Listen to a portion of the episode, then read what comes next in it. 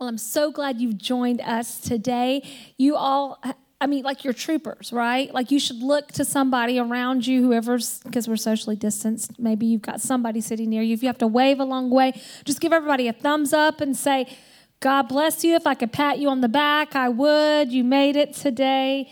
I, I, I've already mentioned this, but, you know, um, there are a lot of people who would love to be here today and just aren't in the best position to do that.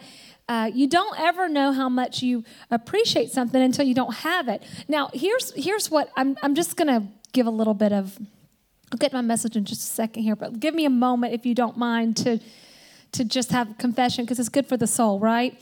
Um, so... We're in a pandemic, right? And we have been living, you know, the remember last March, let's just do this for a couple of weeks and then life will get better. And here we are a year later. Um, and so I think, like, I think that we've had these experiences of we thought we had things and then they were kind of snatched away and then we were more appreciative of it, right? So I already thought I was appreciative. Like, I already thought I was appreciative, that I really valued, that, that treasured the times that we could come together. And and then, of course, treasuring just basic um, things of life that we need. And then you have a, a week like we've had, and even more than a week, you know, week and a half, it's going on almost two weeks for some people when they started with power outages and things like that. So then you're like, wow, you know what? Even in the middle of this crazy world that has become the new normal that we hate to say, right? There are words on my list that I I would never, I don't mind if we never hear them again, like unprecedented. I don't mind if I never hear that again, and I certainly don't want to live in anything unprecedented again. And I don't mind um, hearing, you know, the, these other these other words that just remind us of how crazy, but the new normal. And so in the new normal, you know what had happened? This is what I feel like. The new normal, it became normal. And so then you just go right back to taking things for granted. Is it just me? Is it just me that takes things for granted? And so this week, um, it's been challenging and and been challenging in different ways for everybody. I, I saw something this week that was really, um, it, it really, Um, connected with me, and I thought, you know, that really is kind of where we are. That old saying before, we're all in the same boat.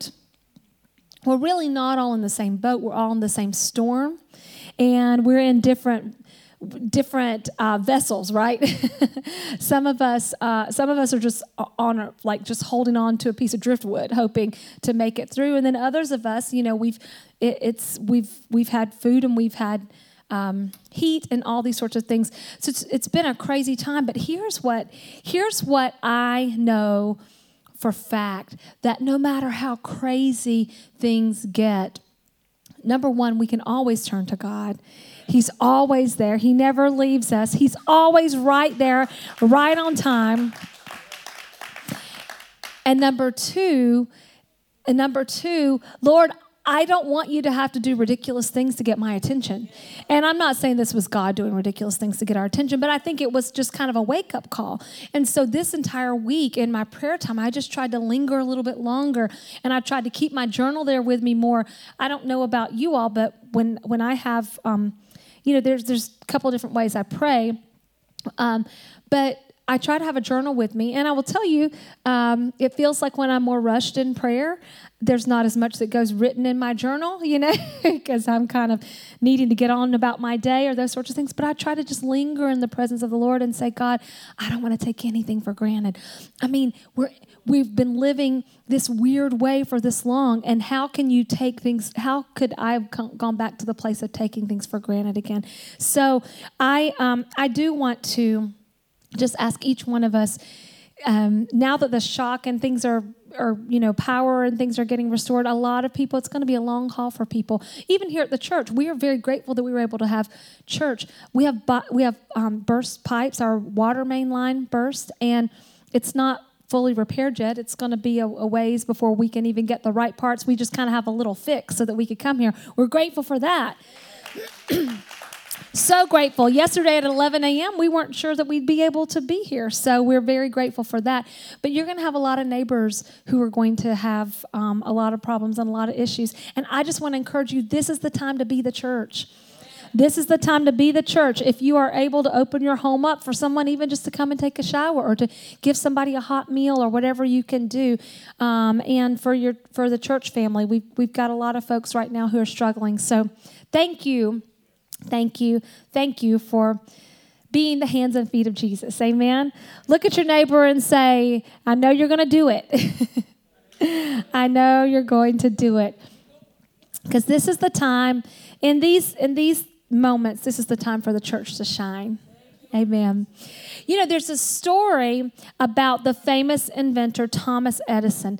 And the story goes that he was working in his lab about two a.m. one morning, and that was actually pretty common for him. It was a pretty common practice. And so his assistant knew he was there working late. And his assistant came about two a.m., knocked on the door, and, you know, came in, opened the door up, saw Mister Edison sitting there with the biggest smile on his face. Now, he'd been working on this project for quite some time. So he said, hey, have you solved the problem? Did you figure it out? And he, still big smile on his face, replied to him, no, it didn't work. He said, but now we know one thousand things that won't work. So that means I'm so much closer to figuring out what will. Now, the lesson to be learned in, in that story is that um, the true story of life is not found in our shortcomings. It's not found in the times that we fall short. It's not found in the times that we miss the mark. We all do that, right? We, we all have those situations. The true story is, what do you do when you fall? Everybody say, when? What do you do when you fall? That's really where the t- where the story is told. Victory doesn't come to those who refuse to get up. Victory doesn't come to those who refuse to keep going. Victory comes to those who say, nope, my shortcomings, my struggles, they don't define me. I've got my worth and my value in who Jesus Christ made me to be, and I'm going to keep moving on. In the words of Oliver Goldsmith, he says, our greatest story and our greatest glory is not in never falling, but in rising each time we fall. I'm going to say that again. The greatest story and the greatest glory is not in never falling, because we all fall, right, from time to time, but it's in rising each time we fall. James Patterson said this another way. He said, failure isn't falling down. Failure is staying down. Is anybody with me today? Failure isn't falling down. Failure is staying down. This is a simple yet powerful message for us here today. And I'm, I'm just going to say right out the gate, I believe God's got a word for somebody today. I believe God has a transformative, powerful, life-changing word for somebody today that will absolutely turn around your situation. It will turn around your way of thinking if you receive it today. But now here's here's here's what I need from you. I need you to I need you to preach with me a little bit, okay? I need you to be focused on not not on your problems, because when we focus on our problems, we can't lift our eyes up to our Lord. So I need you to focus on His goodness and stay with me here, because here's what's going to happen today. We're going to learn how to reach up, we're going to learn how to look up, and we're going to learn how to get up. Is anybody with me? We're going to learn how to reach up, we're going to look up, and we are going to get up. I want you to know that just because you stumble, it does not mean that it's over. And just because you fall, it does not mean that you are a failure. Just because you fall, I'm, I'm going to I'm gonna just take my time saying that. I'm going to make sure I see every every eyeball in the room. Just because you fall, it does not mean a failure. That is a lie from the enemy of your soul. Just because you fall, it does not mean you are a failure. We're going to turn to Luke chapter twenty-two. And I hope you're going to find some um, some encouragement, some hope from this passage today. We're going to uncover a powerful lesson from Jesus Himself that will transform the way that we look at our sins and our shortcomings. Luke twenty-two, starting at verse thirty-one, It says, and the Lord said, Simon, Simon, indeed, Satan has asked for you that he may sift you as wheat. But I have prayed for you that your faith should not fail. And when you have returned to me, strengthen your brethren. But he, this is Simon Peter speaking back to Jesus, he said to him, Lord, I am ready to go with you both to prison and to death. Then he said, Jesus said to him, I tell you, Peter, the rooster shall not crow this day before you will deny three times that you know me. I'm going to speak to you today about a topic. Falling isn't failure. Falling isn't failure. Why don't you look at your neighbor and say, falling isn't failure. Falling isn't failure. Did, did anybody fall on the ice this week? Anybody? I, a, a few, okay. My, my poor daddy did. I know he did. Um, he he told me that yesterday. Listen, I risked my life. I don't know what day it was. Things were starting to um, things were starting to melt up. But our little dog Chewy, um, we had custody of him that day. We share with my parents. It's a it's a it's a strange story. We're trying not to go to court with them, but we really are in a custody battle for our dog. And he was at our house, and he does not like the ice. He loves the snow. He does not like the ice. Well, it was the day after it started melting a little bit, and he had to go outside to use the bathroom. And that little spoiled dog was crying and crying. And he would not. He would not go out. He just would not. And so finally, and it was early. It was early in the morning, and everyone else in the house was sleeping, and I was up by myself with the dog who was crying, and I was just trying to keep him quiet so that everybody else could sleep, right? And so I, anyway, it. I mean, it was, you know, the back deck, it was six inches still, you know, that it, it was just iced over. So I this wasn't smart. I put on Jude's tennis shoes, because his feet are much larger than mine, and I could still keep my thick, my real thick socks on. So I went out there, and then I realized as I was walking, there's no tread on the bottom. These are old shoes. There is no tread. Jesus, please don't let me die.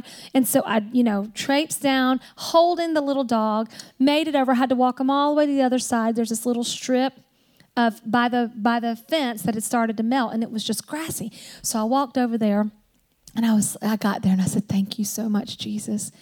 Because I was uh, as I was walking over there, it came to my mind, I thought, oh, if I fall out here, it's still below freezing. It was still quite cold. If I fall out here, and I didn't even have a coat on. I mean, it just was not my finest moment. I'm just going to tell you. Hadn't thought it through. If I fall out here, break my hip, I mean, I could fall on Chewy and kill him. I could break my hip. I could be out here. I could die of hypothermia. And I'm going to tell you right now, I love this man. He wouldn't hear me. He would not hear me screaming outside. I, because when he sleeps, he has good sleep. The Lord blesses his sleep. And I was just thinking, I'm going to be dead out here with a dead dog. So we made it. We made it to the grassy area. And then he wanted to just take us. I said, listen, dog. I've risked my life. You just need to do your business. You need to get it done, and let's get in the house. And so I had made this path, right? So I got all the way over there, and he was then able to follow me back until we got to the steps right at the double doors. And he was going to come up there, and he would try to get up, and he would just slide down, and he would get up, and he would slide down. So then I thought, oh, no, I have to walk all the way back around here again, and made it back in. And I just thought, you know, if I fall, am I going to just have to lay here? Will I even be able to get back up? If I, I mean, that, that that's what was running through my mind. And I'm sure those of you who fell this week, um, you probably didn't have an easy chance getting up, right? I mean, if you fell down and you're in the ice, it was a little bit harder to get up than it would normally be. And and I'll say that life is like that. Sometimes, sometimes you're going to fall down and you're going to be like, oh, well, that was dumb. You're going to have you ever seen somebody? I love it. Like, back when the mall was a thing, you know, when people went to malls, and you would just kind of sit, you were waiting for all your people to come back, and, you know, so you're kind of sitting, because whatever, waiting. So you're people watching. I used to love to sit, and you see people walking, talking, whatever. Have you ever seen people walking and they trip? What do they always do when they trip? I mean, I don't like to see people fall and get hurt. I, that's, I'm not a mean person. Please don't think that. But they trip. What do they always do when they trip? They always turn around and look like, what did this to me? You know, you'll see somebody trip, and they'll always turn back and see. And sometimes it's, and then they want to make, look around. Did anybody see that? I want to just keep going. You know, I hope nobody saw what I was. And sometimes when we fall, it's like that. But sometimes when we fall, y'all, it's like we fell on the ice. It's like we've got nothing. We, we can't, you know, we, we broke our hip. We got nothing to push up on. We are just hoping we can get up off that ice and not die of hypothermia outside, right? Um, here's what I want you to know. I want you to know that falling isn't failure, because here's the great thing. I don't care if you fall and it's easy and you can hop back up, or if you fall on the ice and you feel like you can't get back up. Spiritually, you've got a way of escape. You've got a Lord who is right there to pull you right back up, and your falling doesn't have to be failure. Now, I'm going to I'm going to have a little bit of straight talk with us right now that I hope doesn't offend anyone, but I do have a responsibility, okay? I have a responsibility to share this. Um, it may come as a shock to some of you, but um, and, th- and there are a lot of churches that just won't even mention this, but I feel like I have a responsibility. You may not know this, but did you know that sin is alive and well in the world? Did, did you did you know? Okay, good. Some of you still know that sin is a thing. Sin is still a thing. Sin is still real. Um, there, there is still right and there is still wrong. And there are things that we do. Um, there are choices that we can make that can grieve the heart of God, right? There are there are struggles in our lives. That, it, it's sin. And um, the the unfortunate reality is that most of us struggle with sin, deal with sin, battle sin more than we would like to admit. I mean, y'all look so pretty out there today. You would never think that y'all have gone through this crisis week that you have. You all look beautiful. And you certainly wouldn't think that you've got any sin that you grapple with, right? You probably, I mean, we just look around at each other. Oh, look at us. We're so great. We're so wonderful. Look at us. No, y'all, sin is ugly. And sin goes down deep. And we don't want to talk about it because it sounds so ugly. And here's why. Because it is. Because it separates us from God. And and here's what I know. Here's what I found in my life. We can avoid the topic of sin. We don't have to talk about it, but it still doesn't change the reality that it separates us from God. I mean, that's the truth of the matter. Sin separates us from God. And so we can either put our bury our heads in the sand, or we can open our hearts and say, God, here's my heart. And whatever's in my life that's not like you, I want you to remove that, because I know that if I have unrepented sin in my life, that that can eternally separate me from the presence of God. And so when we repent, it means confessing those sins. It's asking for forgiveness, but it's saying, Lord, I don't want to walk in that same way. I want to give this over to you. I want to turn and go a different way. That's what I want to do. Because when we hold on to those sins, when we don't repent, what we do is we build this wall. We, not God. God doesn't build it. We build this wall that keeps us from the flow of His mercy. Now, I, I want I want us to know that falling to sin isn't failure if we push beyond it. It's not. It's simply not. But we've got to be willing to surrender and completely let it go to God. And I'm talking about the big, bad, ugly sins that we all know about, you know. I'm talking about, like, you know, murder, just, you know, all these things, stealing, lying, the Ten Commandments, pornography, addiction, fornication, abuse. I'm talking about all these things. But y'all, I'm talking about the little Christian sins that we so, so conveniently feel comfortable with as well. I mean, I'm talking about gossip. I'm talking about judgmentalism. I'm talking about self-righteousness. I'm talking about things that people don't see, um, but that are in our hearts. Um, so all these things, we've got to give them over to God. And I know that as I talk about sin, I know we're all, okay, I'm, again, straight talk here. I'm sure we're all like, oh, Lord, where's she going to go? Is she going to talk about my sin? Am I going to be uncomfortable here? I'm just like kind of, you know... I, here, here's what here's what I want you to know. The Spirit of the, the Spirit of the Lord does not condemn. It doesn't. Because there is liberty in the Spirit of the Lord. There is power to overcome. The Spirit of the Lord convicts. And there's a huge difference. We never want to shut out that conviction, because conviction is God's Spirit drawing us and saying, hey, hey, hey, no, honey, I got a better way for you. I got a better path for you. I have more for you. And because I have more for you, I'm going to pull you up from where you are. Condemnation says you might as well not get up. Condemnation says when you fall on that ice, you're going to break your hip. You may as well just lay there. You and the dog can die. Okay, that's condemnation. That is not the voice of the Lord. Conviction says, uh-oh, maybe you should have worn some better shoes. Come on, let me help you up. Come on, let me help you up. And that's the purpose of this message today. It is not to point out our faults and failures, our flaws, our sins.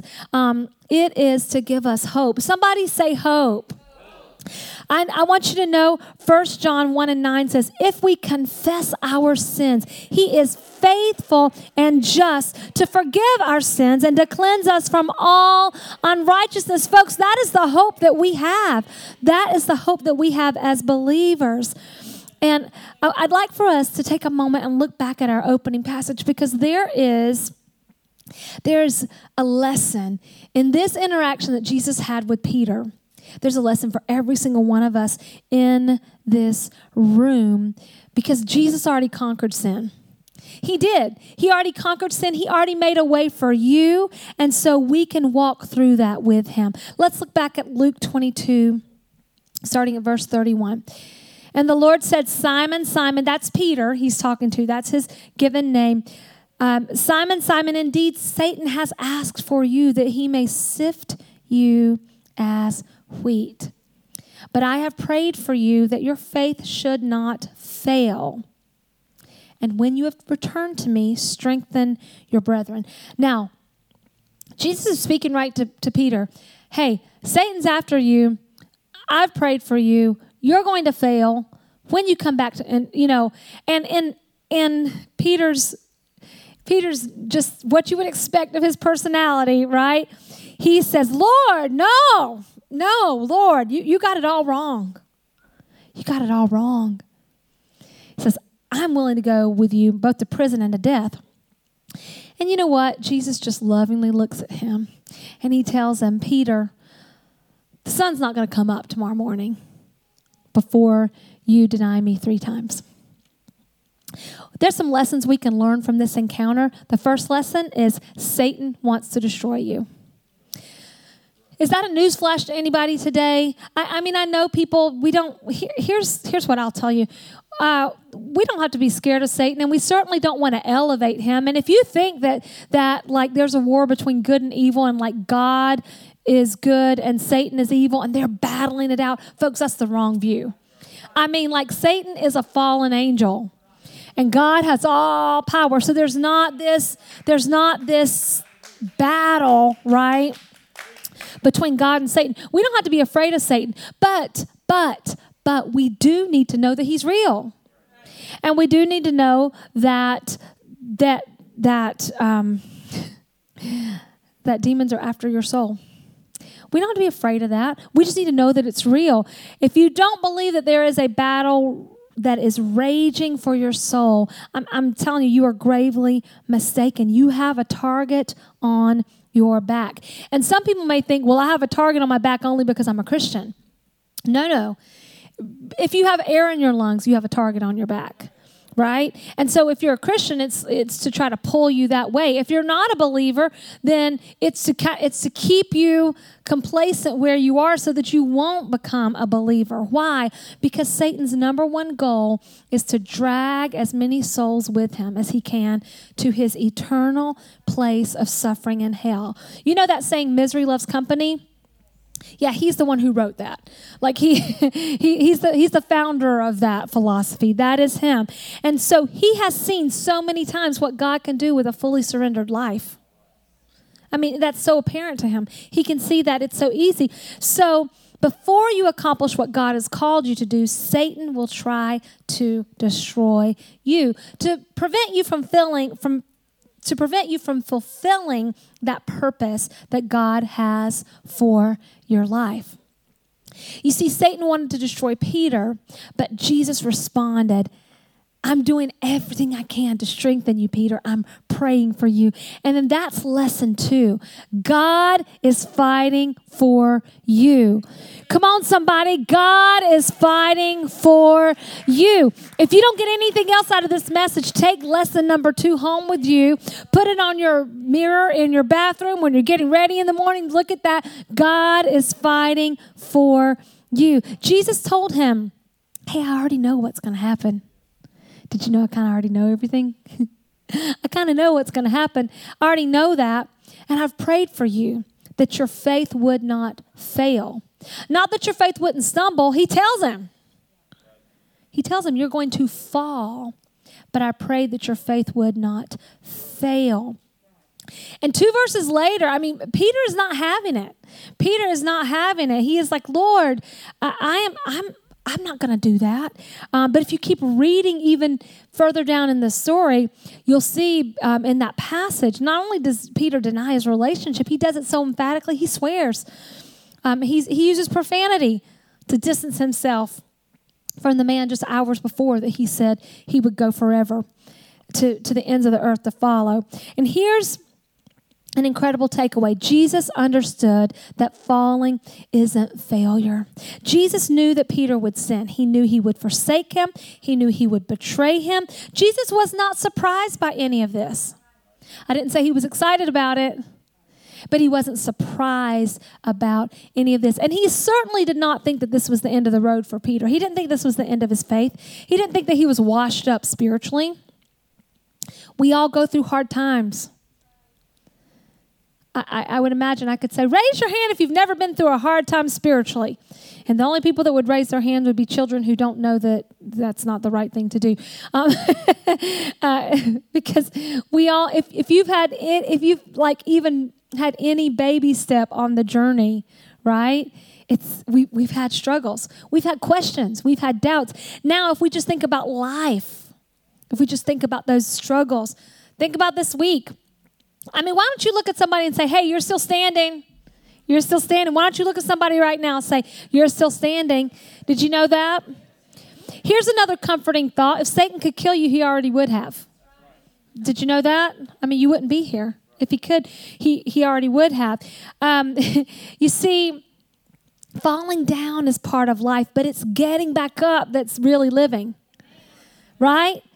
We go through these hard times, and sometimes we respond admirably. Have you loved seeing all these stories this week about the way that people have helped each other? Y'all, could you love H E B anymore? I mean, if you didn't already love H E B, just the kind things that they're that they've done in the community. I mean, just all these just great stories. But then sometimes, y'all, we are faced with struggles and encounters, and we fall. And not only do we fall, we fall hard. We fall hard.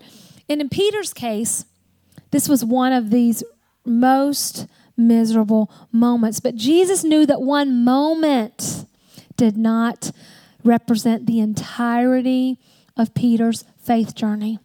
It was just one moment. It wasn't his whole life story.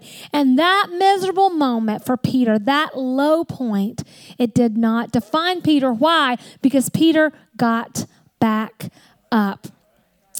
And Peter's faith actually would bounce back even stronger than it had been before. You see, in the midst of Jesus' words of encouragement to Peter, we see a very typical human response. Not me.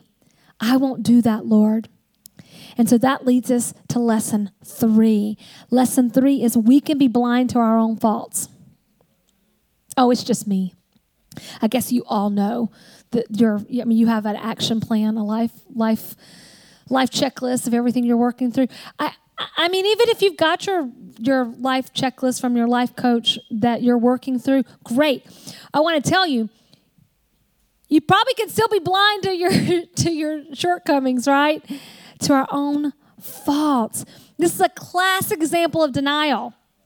I mean, you have the omniscient, all-knowing Lord of the universe telling you, hey, bro, this is going to happen.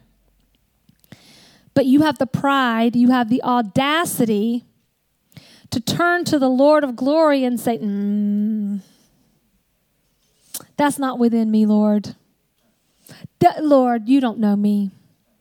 No, Lord, I'm not going to do that. You don't.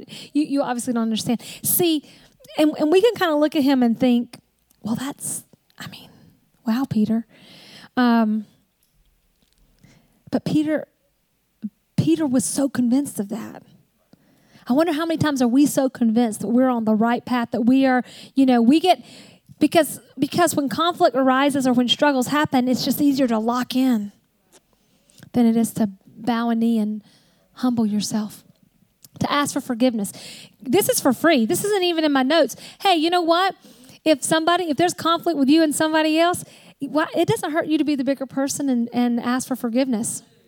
And please don't say, if you've been offended, because that's not a real, you know, that's not a real apology. If you didn't know that, just say, hey, I'm sorry for how I hurt you. Even if it wasn't intentional, even if the person is being overly sensitive or whatever you want to do, it, anyway, I'm I'm going to get back to preaching and stop meddling. It, it never hurts to be the bigger person. It doesn't. But so many times we can't. So many times we can't because this pride holds us captive. You see, the Lord knew Peter's heart. I love it when people say that, oh, God knows my heart. He does, honey, and that's probably not something to be proud of. I mean, I'm just speaking truthfully here. We're not, the Bible talks about our hearts. And, and I wish if, if, if our hearts were so great, if our hearts were so fabulous and there was all of this, you know what that would probably mean? That would probably mean that we wouldn't need a Savior.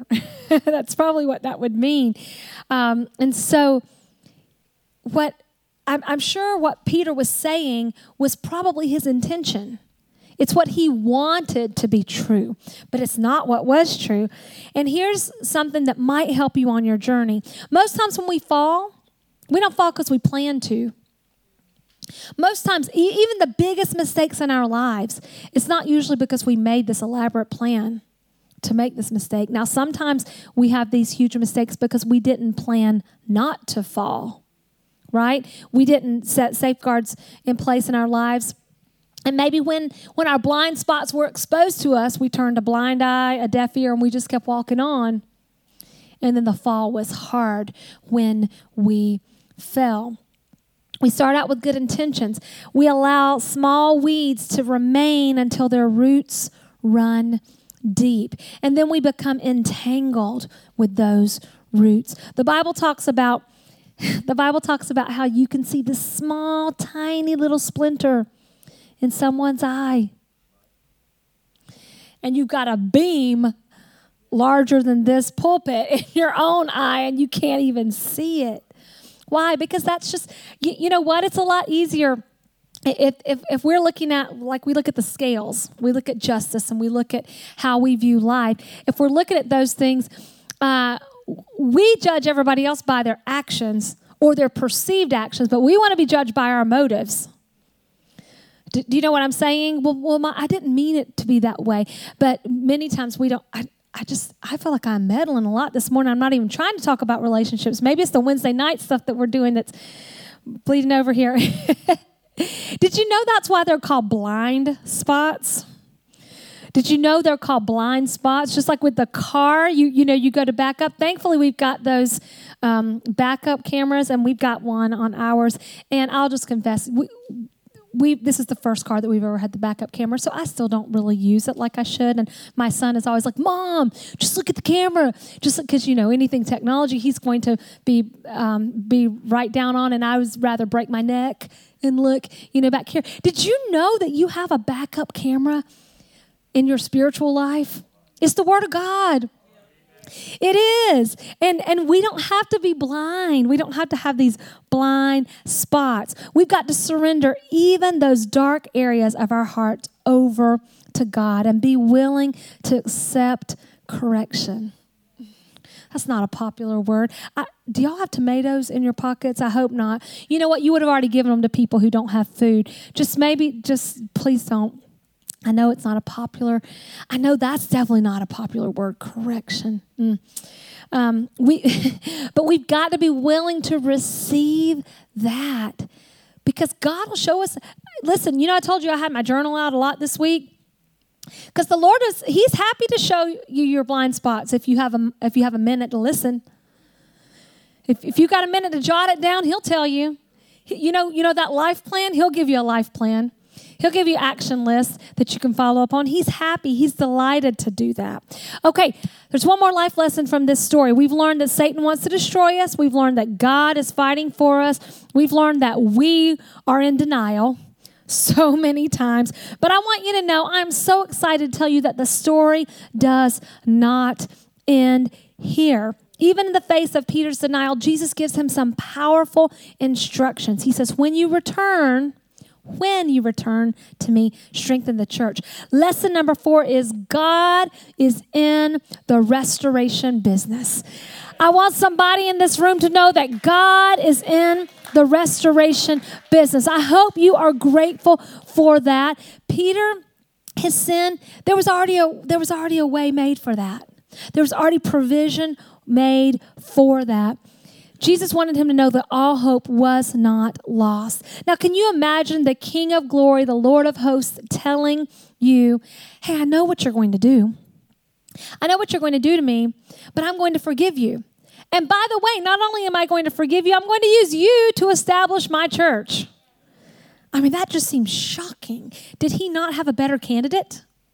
Was there not anybody else that would have been a better candidate to to Jesus, um, for him to use to establish the church? In essence, what Jesus was saying to Peter was falling isn't failure. He was saying falling isn't failure. Get back up. And I know if you're like me, when I read these stories in Scripture, I think, Lord, wouldn't it be great if you just said that to me? I mean, when I'm struggling, wouldn't it be great if, you know, you could just kind of have a, a moment with me and just say, hey, yeah, you, you blew it, but I'm here, and, and, and I'm gonna I'm gonna still use you. I'm gonna encourage you. I'm gonna strengthen you. Wouldn't that be great? Well, you know what? He still does that. He still does that. He, there's a word that I'd like to share with you that I hope will be an encouragement. It's from Jeremiah twenty-four seven. It says, "I will give them a heart to know that I am the Lord, and they shall be my people, and I will be their God." Now listen to this. For they shall, what's that word? They shall return to me with their whole heart. Y'all, the Lord is speaking. Are we listening? The Lord is speaking. Are we listening? We can take comfort in knowing that we serve a God who believes in restoration. He is looking for our whole hearts today. And if you notice what he said in this passage, it sounds a whole lot like what he said to Peter, because he said, when they return to me. That's what he said here in Jeremiah.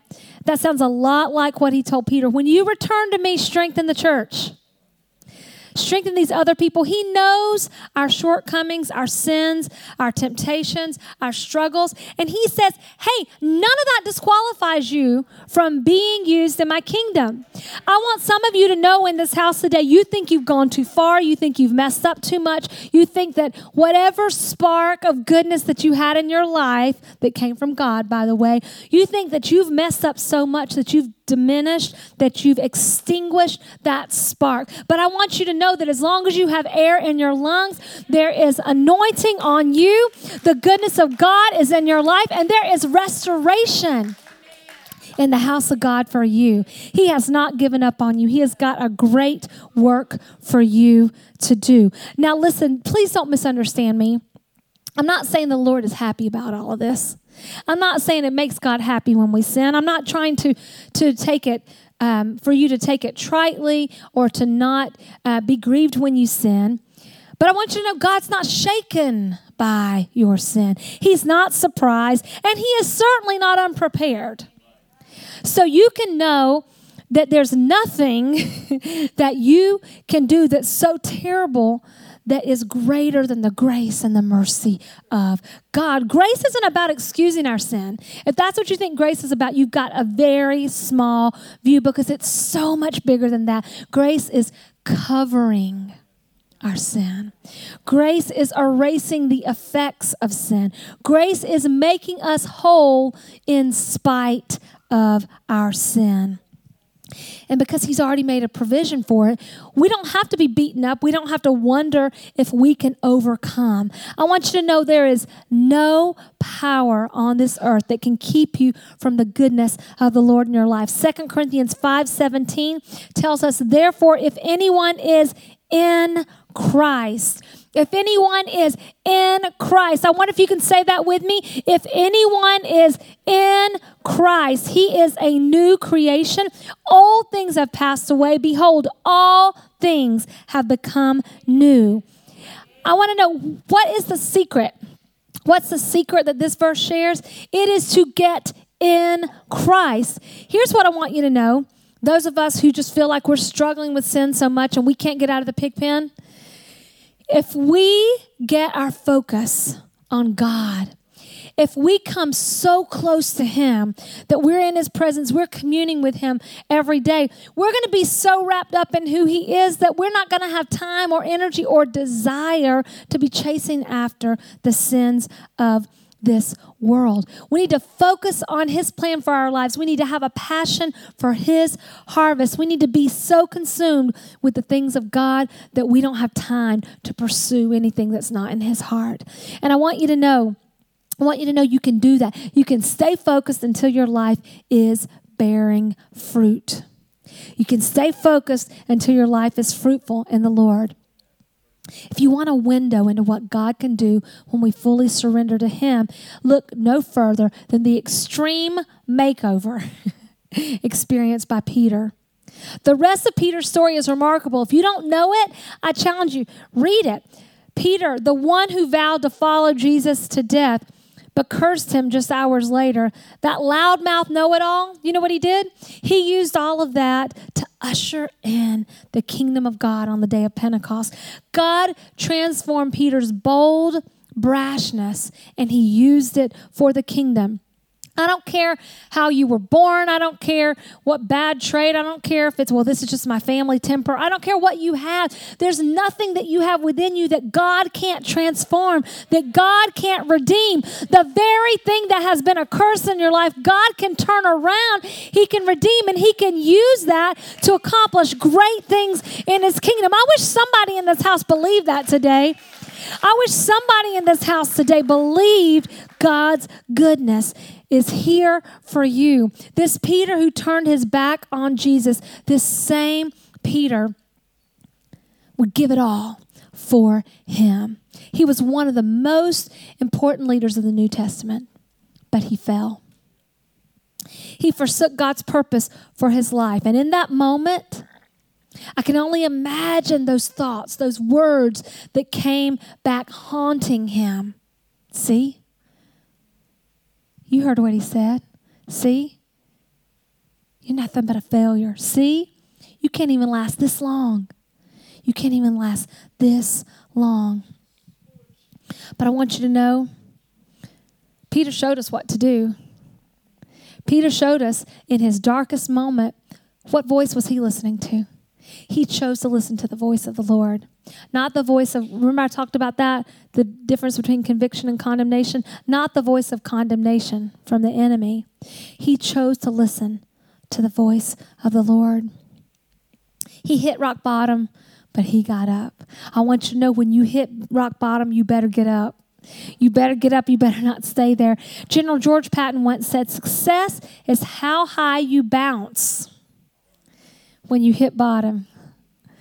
Peter hit rock bottom, but oh, the heights that that propelled his faith to, because he realized that falling wasn't failure.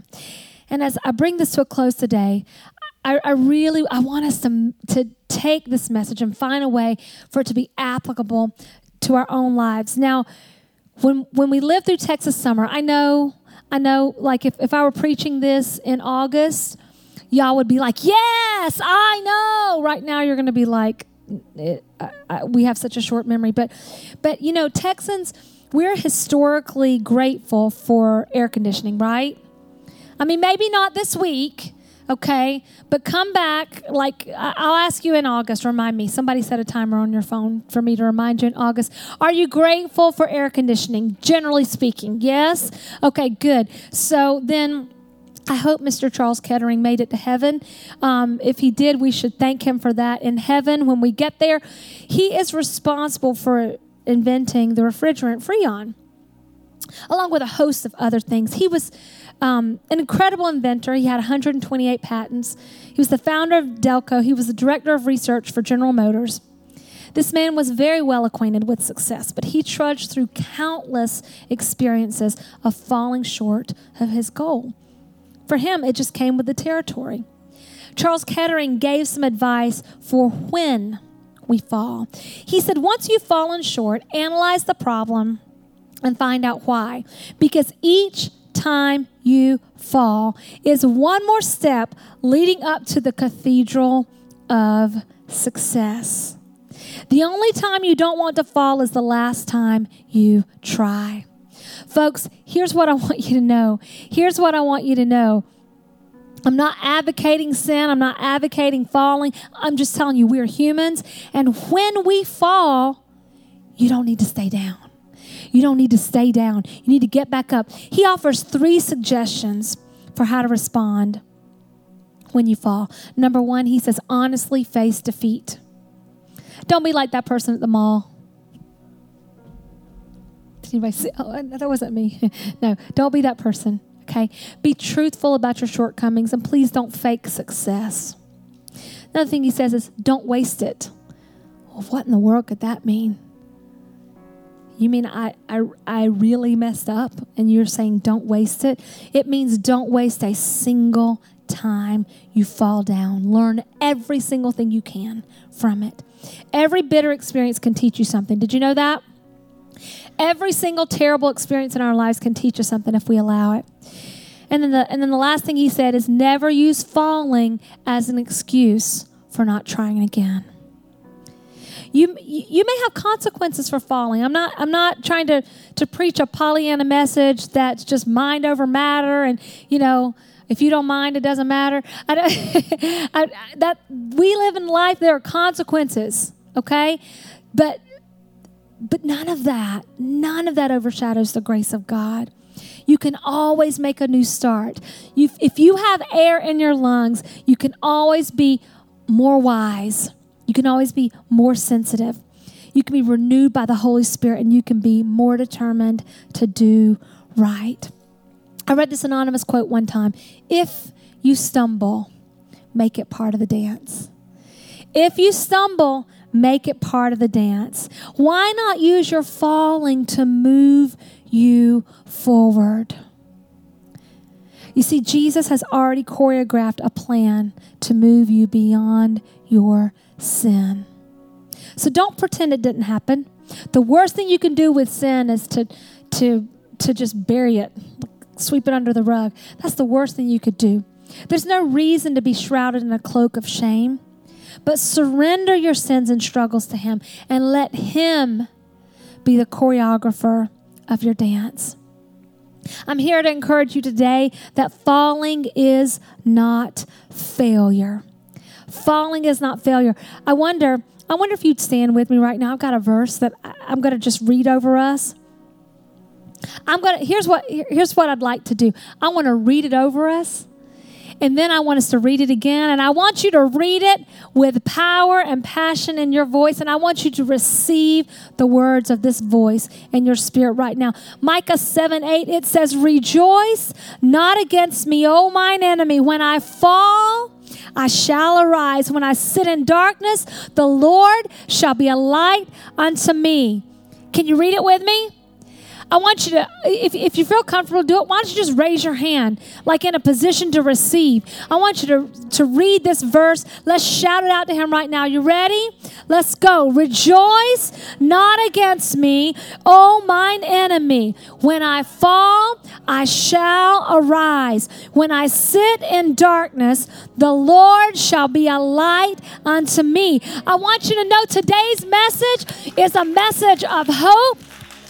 Today's message is that when I fall, even when I fall big time, I got the power of the Lord in my life. I can still get back up because falling is not failure. Why don't we praise Him for that one more time?